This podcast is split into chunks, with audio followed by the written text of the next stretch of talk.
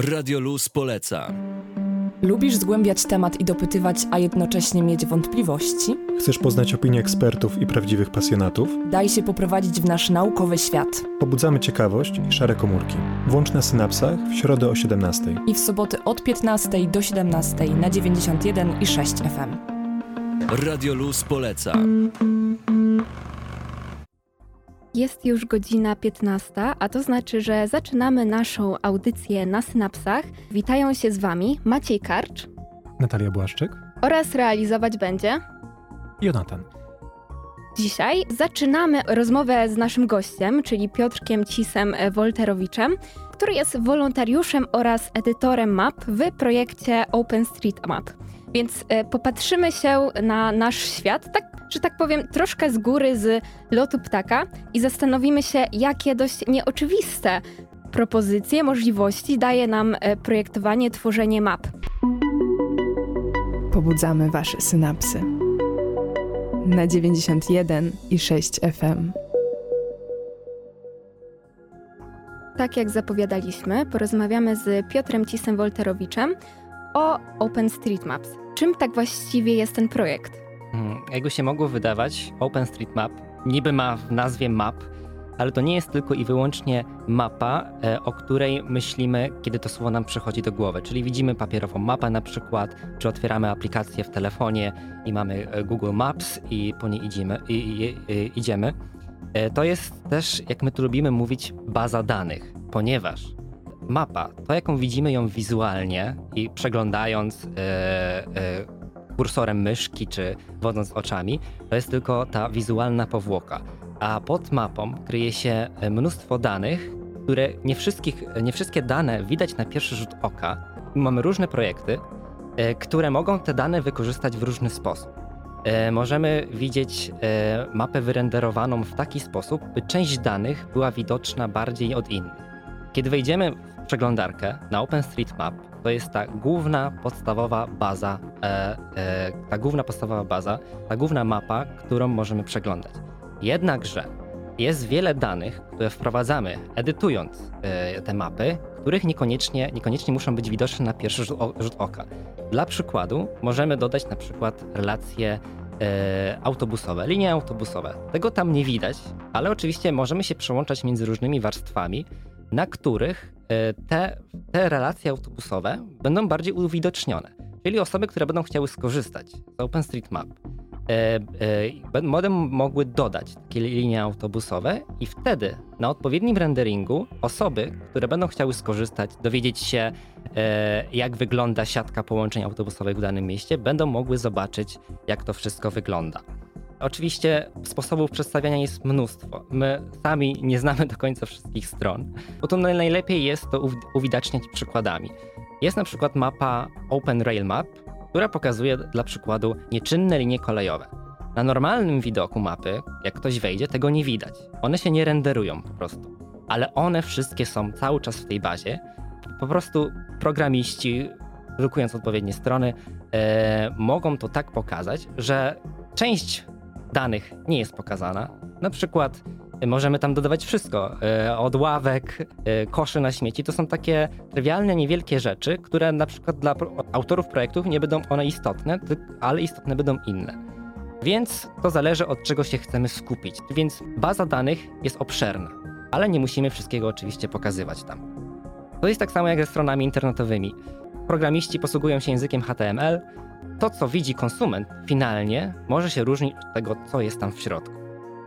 I można powiedzieć, że taka baza danych skrywa naprawdę sporo tajemnic, które dopiero umiejętny programista w jakimś programie albo projekcie może dopiero wyodrębnić na światło dzienne. Dokładnie tak, więc tu jest naprawdę e, bardzo.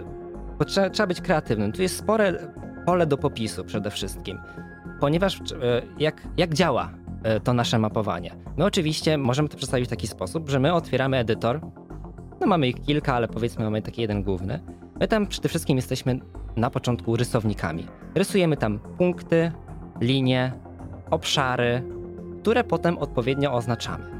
I, I właśnie w tym oznaczeniu tkwi e, istota tej bazy danej, bo możemy narysować linię i na przykład powiedzmy e, taki e, przykład tego, jak my działamy. Powiedzmy, że w danym mieście trwa budowa obwodnicy tego miasta, jest nowa droga. My wtedy oczywiście musimy tę nową drogę u nas w OpenStreetMap dodać. Najpierw ją rysujemy, rysujemy drogi, chodniki, ścieżki rowerowe, mnóstwo rzeczy, a potem za pomocą odpowiednich tagów to oznaczamy. Czyli na przykład mamy drogę, która ma swój tag highway. Oczywiście tam posługujemy się językiem angielskim, ale drogi mogą być różne. Szybkiego ruchu, autostrady, drogi wojewódzkie, drogi lokalne i odpowiednim tagiem możemy nadać wagę tego wszystkiego. I to jest tag jeden. My możemy tak naprawdę do jednego odcinka dodać mnóstwo tagów, nie tylko ten główny, ale na przykład jakiej nawierzchni jest ta droga, dodając e, e, znacznik surface, że to jest asfalt, e, beton i tak dalej, więc maksymalną prędkość, pasy ruchu, więc naprawdę jeden, niby jedna kreska, narysujemy tam mysz, myszką jedną kreseczkę, ale dodając odpowiednie tagi możemy tam zawrzeć mnóstwo danych. Czyli bardzo szczegółowo oznaczacie te mapy, ale kto i dlaczego skorzysta z tego projektu, z OpenStreetMapu, to już porozmawiamy za chwilę. Nauka bez tajemnic w akademickim Radiu Luz.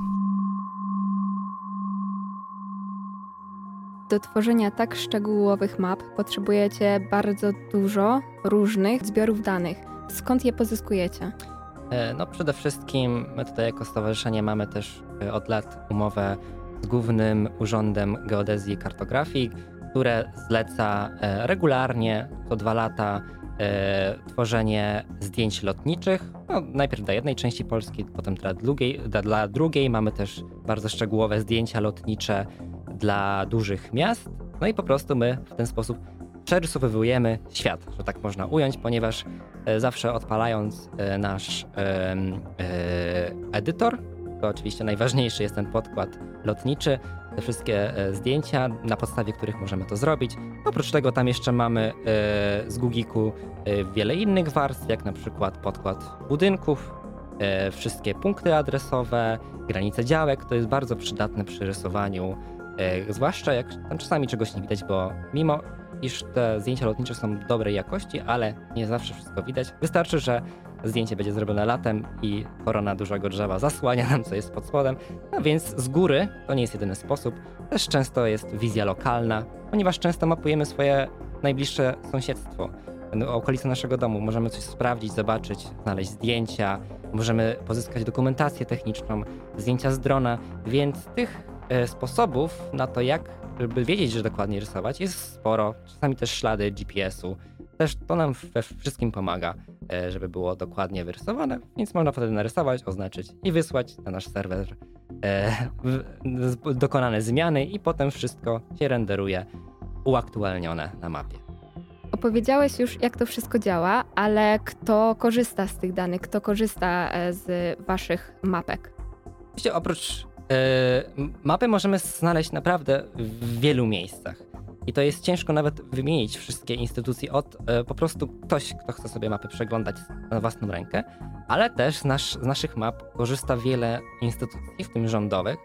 E, na przykład strażacy mają swoją aplikację Strażak OSM, na które dodają hydranty, więc potem jadąc na akcję widzą bazę danych swoich hydrantów. Normalnie na, na naszym podstawowym widoku renderingu tych hydrantów nie ma, ale jak mówiłem, one są tam dalej, więc możemy je wyróżnić na jakiejś aplikacji. Służby ratownicze też korzystają z tego. PKP e, tak samo jest e, oparte na naszych mapach, ale też ktoś jest z Wrocławia, nie tylko. Podróżując e, autobusami miejskimi, tramwajami, kolejami dolnośląskimi, na ekranikach możemy zobaczyć oczywiście nasze mapki OpenStreetMap, gdzie w danym momencie się znajduje autobus. To jest po prostu takie bardziej czasami niekoniecznie musi być to zawsze wykorzystanie naszej bazy danych, ale też po prostu jesteśmy ładnie wyrysowanym tłem, e, których, z których różne instytucje lubią e, korzystać. Jeżeli chodzi o Waszą działalność i projekty, jakie realizujecie, jak to u Was wygląda? Czy jesteście takimi jednostkami, które wymyślają sobie, że hmm, tego dnia zmapuję sobie to i to, czy jednak to są jakieś większe projekty, e, może nawet międzynarodowe, w których bierzecie udział? To jest to i to, że tak to ujmę e, można powiedzieć, że jesteśmy bardzo różnorodną grupą i każdy sobie rzepkę skrobie. Jesteśmy y, indywidualni, więc decydujemy, decydujemy sami, czy chcemy być ze sobą zrzeszeni i działać w większych projektach, czy po prostu działać na własną rękę. E, ja przez lata, pierwsze lata przygody z OpenStreetMap, raczej nie angażowałem się w nic bardziej. Mamy Facebooka, grupkę i tak dalej, e, ale po prostu chciałem edytować swoją najbliższą okolicę, żeby po prostu ładnie wyglądała na mapach, żeby niczego kompletnie nie brakowało. Ale im dalej las, tym więcej drzew, więc po czasie e, byłem spragniony też innego działania, więc też właśnie wszedłem bardziej mm, w szeregi naszego stowarzyszenia. E, mamy też swojego Discorda, na którym działamy, dzielimy się, rozmawiamy i dzielimy pomysłami na różne projekty i też e, wiele projektów takich grupowych, których e, się zrzeszamy i koordynujemy, działamy. Na przykład w zeszłym roku padł taki pomysł, by do OpenStreetMap dodawać defibrylatory. Na terenie Polski było ich niewiele.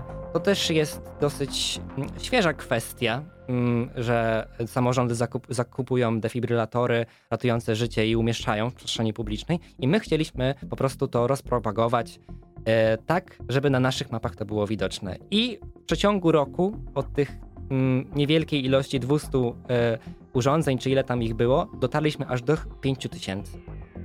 Pisaliśmy do mm, jednostek straży pożarnych, na Facebookach, na Messengerach do ochotniczych spraw, e, straży pożarnych. Wysłaliśmy pisma do różnych urzędów w Polsce, dostawaliśmy od nich maile z lokalizacjami tych e, urządzeń i razem grupowo dodaliśmy ich bardzo dużo. To jest oczywiście jeden projekt. Mieli, współpracujemy też sieciami handlowymi. Na przykład w zeszłym roku dodaliśmy ponad tysiąc marketów Dino, które wyrastają jak grzyby po deszczu w całej Polsce i nam w naszych mapach ich brakowało. Dostaliśmy po prostu dane, zgodę na ich e, użycie i dodawaliśmy. E, I na, albo na przykład też jeszcze jeden projekt, e, jeden z naszych powiczów e, utworzył projekt Velomapa, i chciał e, stworzyć taką mapę pokazującą wszystkie ścieżki rowerowe w całej Polsce. My to u siebie mamy w bazie, bo my to mapując codziennie dodajemy, ale chciał po prostu stworzyć taką mapę, która to uwidoczni. No i też e, dzięki nie, wraz jak mieliśmy z nim współpracę, to mogliśmy, byliśmy w stanie zweryfikować, czy ktoś coś oznaczył źle, czy jest dobrze, tak aby to było wszystko widoczne i, i po prostu przeciętny użytkownik map mógł tam wejść i sprawdzić, gdzie te ścieżki rowerowe są. Tak, potwierdzam. Dzisiaj rano sobie sprawdziłam tą velomapę i ilość ścieżek rowerowych w całej Polsce, w całej Polsce jest powalająca, że naprawdę można sobie zaplanować bardzo ciekawą, e, ambitną e, traskę. A tak, wakacje tak, przede wszystkim. Dokładnie, dokładnie. Tak, zwłaszcza, że to, to nie jest jedyna rzecz, bo jak powiedziałem, nie wszystkie rzeczy widać. Dodajemy też relacje e, szlaków rowerowych, e, szlaków pieszych, turystycznych w górach. I jest ma, taka aplikacja Mapy CZ albo mapa turystyczna, która, z której korzysta wiele turystów, nie, nie będąc świadomi, że to są dane OpenStreetMap e, i mogą po prostu sprawdzić szlaki w górach, tak żeby zaplanować e, swoją wycieczkę w tamtym miejscu. Hmm. A co z takim mapowaniem na miarę międzynarodową? Kiedyś, jak rozmawialiśmy, jak się poznaliśmy, e, to właśnie w momencie, kiedy się poznaliśmy, e, słyszałam o takim projekcie, gdzie po trzęsieniu ziemi w Haiti e, robiliście, robiliście mapowanie dróg, żeby umożliwić jak najszybszy dostęp do służb ratowniczych. Służb ratowniczych do tych miejsc, które zostały właśnie owładnięte przez trzęsienie ziemi. No tak, to jest bardziej międzynarodowy projekt niż naszej społeczności polskiej, aczkolwiek wolontariusze od nas też tam działali. Jest taki projekt też Open Humanitarian Map i właśnie wolontariusze z całego świata starają się właśnie w takich sytuacjach kryzysowych, jak właśnie tutaj wspomniałaś, trzęsienie ziemi na Haiti, ale też ostatnio w Turcji e, oraz Syrii e, dodawać e, wyburzone budynki albo drogi, które były zablokowane, oznaczać, że są nieprzejezdne, tak? Potem by służby ratownicze na bieżąco, na żywo były w stanie zobaczyć, jak wytyczyć swoją trasę, którędy pojechać, E, też wiem, e, że ta stronka, że wolontariusze z tego Open Humanitarian Map e, też działali w Afryce, mapując tam wioski. No bo jak wiem, tutaj w, w krajach europejskich jakość danych jest wysoka, ale w Afryce, przy, w krajach trzeciego świata nie ma tylu mapowiczów, żeby zmapować to wszystko dokładnie, więc to są często puste plamy i nie ma tam dokładnych map, więc wolontariusze właśnie z tej organizacji byli w stanie pomóc albo na przykład dodawać tam źródła wody pitnej, by one to na tej mapie były widoczne, więc to było wszystko pomocne dla wolontariuszy, którzy chcą tam pomagać na żywo. Mhm. A co jeszcze wracając do projektów w Polsce, e, nad czym teraz na przykład planujecie się skupić jako e, ta polska społeczność? E, mogę jeszcze wspomnieć, tak wrócić o tych naszych, mówiąc naszych projektach, też jednym z nich, taki międzynarodowy, polsko-ukraiński projekt. Kiedy wybuchła wojna na Ukrainie, mieliśmy też swój projekt Dopomocha i który miał na celu zmapowanie terenów przygranicznych, przejść granicznych, e, potem e, dodanie danych urzędowych. Dodaliśmy w języku ukraińskim nazwy mnóstwa miejscowości i, mm, e, i instytucji z odnośnikami do, do stron urzędów marszałkowskich czy wojewódzkich, z informacjami dla uchodźców. E, mapowaliśmy też apteki, szpitale, urzędy. No tego było naprawdę e, dużo. E, a teraz jeszcze, jak teraz właśnie spytałaś, czy mamy jeszcze jakieś inne projekty, to e, dla przykładu nawiązaliśmy współpracę e, z, ze Stowarzyszeniem Osób Niewidomych. To był projekt, to jest projekt, który ma miejsce w Katowicach, mający na celu oznaczanie przystanków autobusowych w odpowiedni sposób, e, odpowiednimi tagami i też, żeby do każdego przystanka było dojście, tak żeby nawigacja dla osób niewidomych mogła wyznaczać trasę, e, tak by oni słyszeli, jak mają dokładnie dojść do danego przystanku. Czyli taka działalność w OpenStreetMaps e, wprowadza też pewną inkluzywność dla tych osób, które nie mają takiej możliwości, żeby widzieć. No właśnie, to niby mapa kojarzy nam się z czymś, co może zobaczyć tylko osoba widoma, ale oczywiście tak samo jak nawigacja działa w sposób dźwiękowy yy, i można usłyszeć, jak mamy się pokierować, to tak właśnie to miało działać, więc to jest rozszerzenie dla tych osób. Wychodzi na to, że z e, takiego lokalnego patriotyzmu, dostrzegając to, jakie można korzyści wynosić z e, postrzegania tych map, postrzegania rzeczywistości z lotu ptaka, przeniosłeś się na dalszą działalność. Na synapsach główka pracuje. Słuchajcie audycji naukowej na Synapsach, a do Was wracamy wciąż o rozmowie właśnie OpenStreetMap z Piotrem. I właśnie, przewinęło Ci się na pewno przez klawiaturę i przez myszkę sporo ciekawych obiektów. Które Ci się tak najbardziej wbiły w pamięć? Też masz, masz na myśli trochę bardziej śmieszne obiekty?